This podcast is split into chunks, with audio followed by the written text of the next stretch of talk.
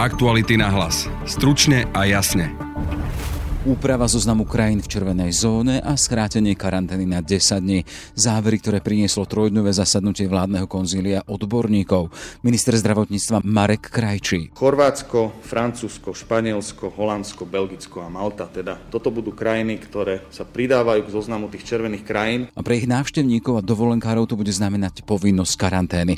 Aj tá sa však kráti. Zo 14 na 10 dní a najskôr od 5. dňa sa bude testovať. September prinesie aj obmedzenia pre hromadné podujatia a rúška aj do tried. Povinné budú od druhého stupňa. Hlavný hygienik ich však odporúča aj žiakom prvého. Jan Mikas. Ale výrazne ho odporúčame, pokiaľ títo žiaci budú akceptovať a e, dokážu to, to rúško nosiť. V druhej časti podcastu sa už tematicky presunieme k zajtrajšiemu výroču Slovenského národného povstania. Kolega Peter Hanák nás zavede do jeho aktuálneho bansko epicentra, do múzea SMP, ktorým ho sprevádza historik Marian Uhrín. Vedeli ste, že povstalci sa vtedy vozili aj na Mercedesoch? Je tu veľký veterán. Ten veterán je Mercedes, tak typujem, že to asi používali Nemci. Používali to povstalci, pretože slovenská armáda ako spojenec Nemecka nakupovalo techniku samozrejme z Nemecka, z protektorátu. Počúvate podcast Aktuality náhlas. Je piatok, 28. august. Moje meno je Jaroslav Barborák. Chorvátsko v červenej zóne, Grécko tesne pred ňou. Ak sa nevrátite pred 1. septembrom pre podozrenie na COVID, budete odkázaní na povinnú karanténu. Trojdňové zasadnutie odborníkov prinieslo závery. Karanténa bude kratšia. Minister zdravotníctva Marek Krajčí. Toto konzilium miernym spôsobom na základe odporúčania VHO prehodnotilo dĺžku karantény, ktoré je nevyhnutné absolvovať po návrate z rizikových krajín. Vzhľadom na to, že od 1.9. sa rozširuje tento zoznam o naozaj naše top dovolenko dovolenkové destinácie a predpokladá sa, že sa veľké množstvo Slovákov vráti z dovoleniek. Odporúčame, aby sa určite vrátili do 1.9. Pretože od 1.9. ich návrat už bude považovaný ako za návrat z rizikovej krajiny a bude sa na nich vzťahovať povinnosť karantény, ktorú sme však skrátili zo 14 na 10 dní a najskôr od 5. dňa sa bude testovať. Pokiaľ sa vrátia 10 tisícky dovolenkárov, čo je vysoko pravdepodobné, tak je dosť možné, že zahltia na nejaké dni testovacie kapacity. Mr. Krajčí avizuje, že konzílium myslelo aj na prípadné nárazové zahltenie testovacích stredisk. Pokiaľ sa u týchto ľudí, ktorí sa vrátia z rizikových krajín po 1.9. do 10 dní nepodarí zrealizovať testovanie, nebude u nich prítomné žiadne príznaky ochorenia, teda žiadne škrabanie hrdla, budú cítiť úplne zdraví, tak po 10 dňoch bude ukončená karanténa a budú sa môcť zapojiť do života. September je časom začiatku školského roka. Opatrenia postihnú aj školy. Rúška budú povinné aj v triedach. Jan Mika z hlavný hygienik. Kde bude samozrejme ale výnimka, žiaci prvého stupňa nebudú mať povinné nosenie rúšok a v triede, ale výrazne ho odporúčame, pokiaľ títo žiaci budú akceptovať a e, dokážu to, to rúško nosiť. Od 1. septembra hlavný hygienik neodporúča hromadné podujatia. Rovnako zakazuje tie, na ktorých by bolo viac ako tisíc ľudí, a to vrátane športových. V interiéroch je hranica 500 osôb a platí tam povinnosť nosiť rúška. Obmedzuje sa tiež návštevnosť akvaparkov. Maximálne môžu mať tisíc návštevníkov. Nosenie rúšok bude dokonca kontrolovať polícia. Prvá viceprezidentka Jana Maškarová. Ako prvé preventívno-bezpečnostné opatrenia budú už vykonané túto sobotu a nedelu, kedy sa zameriame práve na oblasti nákupno-obchodných stredisk, obchodných prevádzok a kultúrno-spoločenských podujatí. Následne budeme reagovať na začiatok školského roka. Ďalšie preventívno-bezpečnostné opatrenia budú vykonávané 1. a 2. septembra, kedy budeme zameraní hlavne na e, kontrolu týchto opatrenia, teda nosenia rúžok v autobusových a vlakových staniciach, samozrejme vo vlakoch a v prostriedkoch e, mestskej hromadnej dopravy. Následne sa chceme zameriať aj na e, veľmi háklivé alebo teda e, priestory nemocníc, kde takisto máme informácie, že sú nedodržiavané tieto opatrenia, takže budú vykonávané ďalšie preventívno-bezpečnostné akcie zamerané práve na priestory nemocníc. A potom by sme nechceli opomenúť aj na cudzincov. A naša ďalšia preventívno-bezpečnostná akcia bude zameraná na kontrolu cudzincov u zamestnávateľov zamestnávateľov, v spolupráci samozrejme e, s inšpektorátom práce. Na závery konzilia odborníkov sa pozrieme s kolegyňou Janou Čunderlíkovou, ktorá v aktualitách píše najmä o zdravotníctve. Pekný deň ti prajem. Dobrý deň, ahoj. Počuli sme to, vládni experti avizujú rozšírený zoznam krajín v červenej zóne. Chcem sa spýtať, čo to znamená v praxi pre ľudí, ktorí sa z týchto krajín vrátia na Slovensko. E, znamená to v podstate to, že ak sa z týchto krajín vrátite po 1. septembri tohto roka, tak budete musieť ísť do domácej karantény alebo teda izolácie a najskôr na 5. deň absolvovať test na koronavírus. Keďže sa však očakáva, že ten um, nápor prichádzajúcich Slovákov alebo teda dovolenkárov bude značný a mohli by zahltiť teda testovacie kapacity, tak konzilium pripravilo aj tzv. plán B. To znamená, že pokiaľ počas 10-dňovej karantény nebudete otestovaní kvôli kapacitám, tak uh, a nebudete mať zároveň žiadne príznaky ochorenia, tak po týchto 10 dňoch vám vlastne ukončia karanténu. Konzilium aj skrátilo tú karanténu z tých 14 na 10 dní.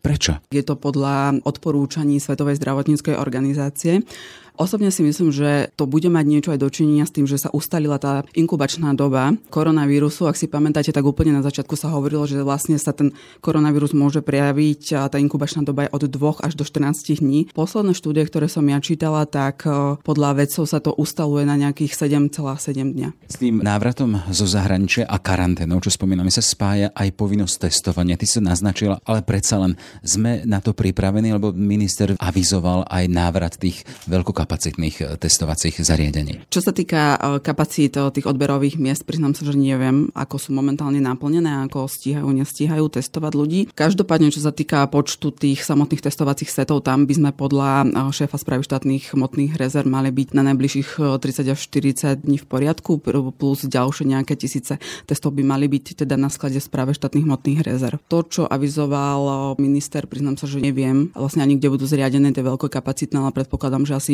pred tými najväčšími nemocnicami opäť a že v akom režime budú fungovať, predpokladám, že to sa ešte len dozvieme. Poďme k tým konkrétnym veciam. Minister prišiel s avízom pre dovolenkárov, aby to s tým návratom z zahraničia stihli do toho 1. septembra, to kvôli tomu, aby sa vyhli karanténe. Ako hodnotíš to načasovanie? To odporúčanie zaznelo vo štvrtok večer, 1. september je v útorok.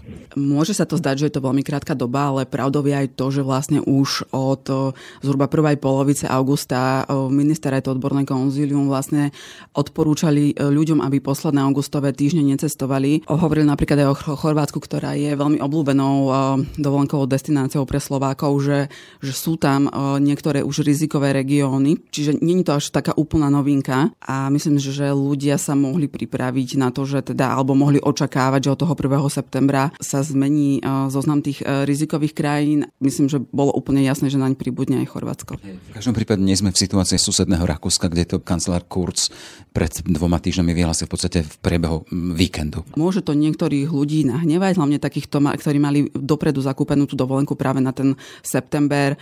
Možno aj kalkulovali s tým, že v septembri bude aj menej ľudí v tých dovolenkových destináciách. Čiže áno, verím, že niektorých ľudí to môže nahnevať. Zároveň tie avíza už tu boli pred niekoľkými týždňami. Poďme už nakrátko tým opatreniam, ktoré nastúpia od toho 1. septembra. Obmedzenie verejných zhromaždení neodporúčame, ako hovoril hlavný hygienik, má aj časť, kde sa hovorí o zákazoch. Pre aké skupiny to platí? Ten zákaz sa vlastne bude týkať hromadných podujatí nad tisíc osôb, čiže spadajú tam vlastne športové podujatia a tiež bude vlastne zákaz tých interiérových hromadných podujatí nad 500 osôb. Obmedzuje sa vlastne aj návštevnosť akvaparkov a to tak, že bude môcť pojať ten akvapark maximálne tisíc ľudí. Potom tam máme odporúčanie nosiť rúška aj na prvom stupni základných škôl. Vieme, že tá povinnosť prichádza od druhého stupňa. Čo s týmto? Povinnosť je od druhého stupňa základných škôl a platí to tiež pre stredné školy. Predpokladám, že aj pre vysoké školy. A v prípade e, toho prvého stupňa základných škôl hlavný hygienik Jan Mikas vlastne hovoril o tom, že dáva výrazné odporúčanie, aby aj deti prvého stupňa nosili rúška, ak to teda zvládnu e, nosiť toto rúško. Čiže pre prvé stupeň to zostáva stále len e, v rovine odporúčaní. Pri tej včerajšej tlačovej konferencii zaznelo aj to, že to konzílium expertov do budúcnosti v septembri bude sedávať častejšie.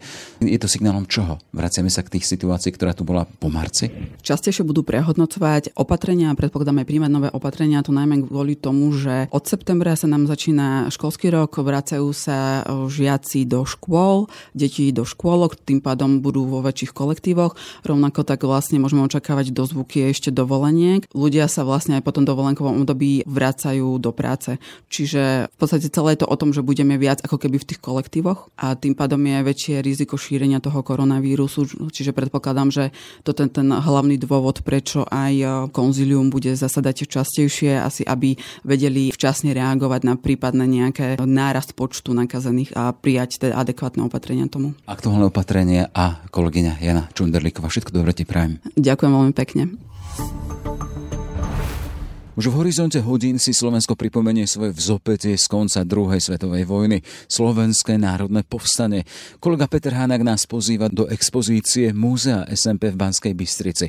Sprevádzal ho tam historik a kurátor Marian Uhrin. Momentálne som vo vstupnej hale Múzea SMP v Banskej Bystrici a je tu so mnou historik a kurátor tohto múzea. Okolo nás sú také farebné panely, teraz to čítam napríklad Ružomberská vzbúra po vyhlásení slovenského štátu, že už tam hneď vzniklo niekoľko odbojových skupín. O tom sa vie pomerne málo. Na verejnosti možno áno, a medzi historikmi je táto udalosť pomerne známa. Udiela sa vlastne e, v roku 1139 v súvislosti s prípravami na e, vojnu s Polskom kedy e, samozrejme už existovali ľudia, ktorí neboli spokojní s tedajšou vládou, e, organizovali sa nejaké prvé skupiny, aj keď ešte nemôžeme hovoriť o nejakom organizovanom odboji. No a samozrejme svoju úlohu hrala aj bežná nespokojnosť vojakov narukovaných do vojny, konflikty s Linkovou gárdou. To všetko vyústilo potom e, v Ružomberku do takej spočiatku bitky medzi vojakmi a gardistami, ktorá potom prerastla do v podstate takého nejakého odporu alebo takého prejavu nespokojnosti tých vojakov s vtedajšími pomermi. Na likvidáciu alebo na potlačenie tejto vzbúry boli nasadené ďalšie jednotky, ktoré takisto nemali nejakú veľkú vôľu reálne zasiahnuť proti týmto vojakom. Tí samozrejme hlavní predstavitelia tejto vzbúry čiastočne teda ušli a čiastočne boli teda potrestaní vtedajšími štátnymi orgánmi. Dobre, poďme dovnútra do expozície. Keď sme vstúpili do tej miestnosti, ona je taká tmavá, všade sú obrazovky, na ktorých sa niečo odohráva. Je tu veľký veterán. Ten veterán je Mercedes, tak typujem, že to asi používali Nemci. Používali to povstalci, pretože slovenská armáda ako spojenec Nemecka nakupovalo techniku samozrejme z Nemecka, z protektorátu, no a medzi iným práve v roku 1944 ešte pred povstaním slovenská armáda kúpila väčšie množstvo osobných vozidel z Nemecka, medzi nimi v podstate asi väčšinu tvorili osobné auta Mercedes, no a samozrejme potom sa používali aj v rámci povstaleckej armády. Tuto vo vitríne je puška vrastená v strome, alebo ona vyzerá ako zaklesnená medzi dvomi stromami. To som ešte nevidel, priznám sa. Ona je vrastená vlastne v tom strome. To, čo je na tom zaujímavé, že áno, je to raritné už tým, ako to vlastne vráslo v strome, ale my poznáme ako keby taký náznak toho príbehu, pretože tú pušku našli lesníci v roku 1974 ako keby symbolicky aj na výročie Slovenského národného povstania nad obcov Vyšná Boca. Našťastie teda e, ju zachránili, doviezli ju sem do múzea a následne teda múzeum e, vydalo výzvu e, vtedajšej tlači, aby sa prihlásili ľudia, ktorí by vedeli k tomu niečo povedať. Prihlásili sa nejakí teda bývalí povstaleckí vojaci, ktorí si spomínali, že jeden z tých povstaleckých vojakov, anonymný, nepoznáme jeho meno, bol ranený. Oni ho odnášali na ošetrovňu a tú pušku odložili vlastne v tom strome. No a zabudlo sa na ňu, ten strom medzi tým rástol, až vlastne tá puška zarastla v tom strome a je z toho takýto veľmi zaujímavý exponát, ktorý veľmi rezonuje v návštevníkoch múzea. V SMP bojovalo 60 tisíc vojakov a 12 tisíc partizánov proti 48 tisíc kvalitnejšie vyzbrojeným nemeckým vojakom. To znamená, že my sme mali prevahu? To sú vlastne najvyššie počty, ktoré tie jednotky dosiahli. Samozrejme e, záleží na konkrétnom období toho SMP, kedy, na akom úseku kto mal prevahu, ale vo všeobecnosti áno, povstalci mali početnú prevahu aj čo sa týka počtov ľudí, aj čo sa týka počtov výzbroje. Avšak e, tým, že tá povstalec sovietská armáda len vznikala, nedokázala hlavne v tých prvých dňoch adekvátne reagovať na nemecký nápor tých skúsenejších frontových jednotiek, respektíve jednotiek, ktoré boli síce aj druholíniové, ale boli vedené skúsenými dôstojníkmi. A musíme si ale aj uvedomiť to, že z tých 60 tisíc povstaleckých vojakov napríklad 5 tisíc nebolo vôbec vyzbrojených a mnohí ďalší takisto mali tej výzbroje pomerne málo, takže vlastne oni museli fungovať len s tým, čo na začiatku povstania mali. A keďže tie prípravy neboli plne ukončené na, na konci augusta 1140, tak tí povstalci dokázali vzdorovať v podstate aj z tých materiálnych, aj z tých e, personálnych dôvodov e, niečo cez dva mesiace. Teraz sa idem pozrieť na tieto panely. Sú tu osobnosti SMP, napríklad Jan Golian, je to tak, sú tu vlastne tie osobnosti Slovenského národného povstania, či už e, vojenské alebo politické. No a samozrejme Jan Golian e, v druhú svetovú vojnu neprežil, takže tie jeho spomienky nie sú možné teda nejakým spôsobom prezentovať. E, Nemci zajali povstaleckých veliteľov Goliana a Viesta ešte vlastne na začiatku novembra 1944 a potom ich vlastne previezli a vypočúvali či už v Bratislave alebo v Berlíne kde ich vyšetrovali a samozrejme následne ich väznili. A to posledné obdobie, kedy by sme mohli tvrdiť, že ešte žili, je práve ten február 45. Okrem Jana Goliana je tu aj Gustav Husák napríklad, Imrich Karvaš, Jozef Letrich, Vavro Šrobár.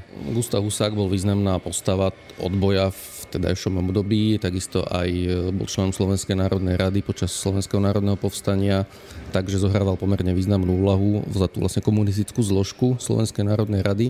A v zbierkach Múzea SMP je logicky zastúpený pomerne zaujímavo, pretože ako popredný predstaviteľ komunistickej strany, respektíve ako prezident Československej socialistickej republiky, do múzea venoval niektoré zaujímavé exponáty, ktoré sa v našej expozícii nachádzajú, respektíve sú uložené v depozitári. Tu na obrazovke za pánom Ohrinom sa myhá Jozef Tiso a história slovenského štátu. Na obrazovke nám asi nemecké vojska obsadzujú západné Slovensko Píše sa tu o masových hroboch obetí. V tých masových hroboch sú práve bežní obyvateľia Slovenska, vrátane teda Židov, Rómov, odbojárov, čiastočne partizánov, respektíve vojakov, dokonca aj príslušníkov iných národov, ktorí pôsobili na Slovensku a ktorí sa vlastne dostali do rúk nemeckých e, jednotiek, respektíve týchto nemeckých Sonderkommand, e, ktoré takýmto nejakým spôsobom niekedy teda skutočných e, príslušníkov odboja, niekedy len domnelých príslušníkov odboja, niekedy úplne náhodných ľudí vlastne popravili. Keby ste mali povedať, do akej miery nesie nejakú spolovinu práve za toto, za toto vraždenie bežných Slovákov vinu prezident Tiso a jeho strana, ako by ste to zhodnotili? Áno, faktom je, že Jozef Tiso sa ako osobne nepodielal na tomto vraždení, ale ako predstaviteľ toho štátu nesie politickú zodpovednosť minimálne za to, čo sa tu dialo. Už aj z toho dôvodu, že vlastne s jeho súhlasom prišli nemecké okupačné vojska na Slovensko s cieľom práve potláčať partizánov na Slovensku. Ideme hore schodmi a vchádzame do miestnosti, v ktorej ako prvé vidím zbrane, veľa rôznych zbraní. To sú zbranie používané nemeckou armádou počas druhej svetovej vojny a samozrejme teda aj počas Slovenského národného povstania. Tá expozícia vlastne dokumentuje nielen ten odboj, ale vlastne aj tú činnosť Nemcov na Slovensku. Vidím nemecké uniformy, prilby, gulomety. Sú to aj rovnošaty hlinkovej gardy a samozrejme slovenské armády s tým, že väčšina tých e, predmetov, ktoré sú vystavené, má svojho nejakého pôvodného majiteľa, že poznáme ten príbeh toho predmetu, že to nie je nejaká anonimná puška, ale patrila niekomu, alebo anonimná rovnošata, patrila niekomu. Prišli sme k vitríne, kde je generálska uniforma, veľa vyznamenaní, sú to osobné veci veliteľov povstania? Áno, v podstate tieto vitríne sú osobné veci alebo vyznamenania troch najvyššie postavených e, predstaviteľov povstaleckej armády, teda generála Goliana, generála Viesta a majora Nosku, ktorý bol vlastne náčelníkom štábu, respektíve zástupcom veliteľa armády. No, Golianovi a Viestovi sme si už čo to povedali, ale čo tento major Nosko, ako skončil on? On vlastne z tej armádnej špičky ako jediný prežil, mal to šťastie teda, že nebol teda v tej skupine s Golianom a Viestom, čiže nepadol do zajatia. Podarilo sa mu dostať vlastne do hôr nad Tisovcom, odkiaľ pochádzal a tam vlastne až do prechodu frontu pôsobil v partizánskych jednotkách. Samozrejme potom pôsobil v Československej armáde, dosiahol generálskú hodnosť a samozrejme po nástupe komunistov k moci bol takisto nejakým spôsobom postihnutý takisto ako ostatní povstalci.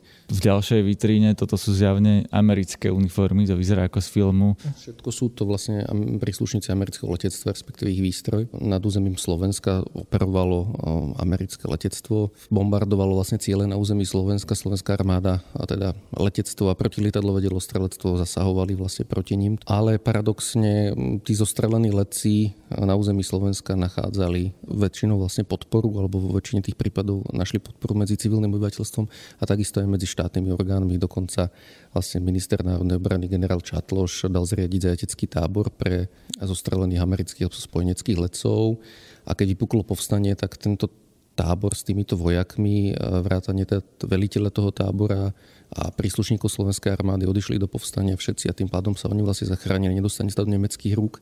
Potom boli tu na letisku tri duby vyzdvihnutí a odvezení vlastne na základne v Taliansku, kde mohli ďalej teda pokračovať v boji.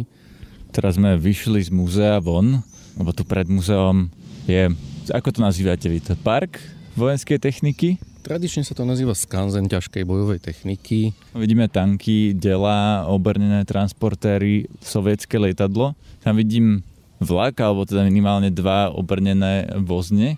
To nie je veľmi tradičný exponát, teda to sa nevidí všade. Vlastne na tej kolaji sú vystavené dva zachované originálne vozne z pancerových vlakov povstaleckých, gulometný z vlaku Hurban a tankový z vlaku Štefánik. Tuto uprostred skanzenu sme narazili na partizánsky bunker, ktorý je v zemi, preto ho nevidno. Ideme po drevených schodoch dole, dvere sú zložené z takých prvien drevených. No a vnútri tiež všade drevo, drevené stoly, postele, všetko vlastne, všetky steny sú z drevených prvien. Tu sú drevené postele, aj poschodové, aj tam to vyzerá ako taká manželská takmer. Koľko to trvá postaviť takýto bunker? Lebo to, keď sa pozriem okolo seba, tak netrúfam si typovať, koľko stromov musí človek skácať a halúzy odrezať a nastavať na seba, aby niečo takéto postavil. To je ako drevenica v podstate. To drevo bolo k dispozícii v lese, samozrejme, pokiaľ mali nástroje, tak mohli ho narúbať. O mnoho problematickejšie bolo vykopať akúkoľvek tú jamu v zamrznutej pôde a samozrejme svoju úlohu zohráva aj zloženie tej pôdy, do akej miery teda je sypka alebo kamenitá a podobne. Aktuality na hlas. Stručne a jasne. Prechádzka expozíciou múzea SMP s historikom Marianom Uhrinom nás priviedla až k záveru. Pekný deň želá Jaroslav Barborák.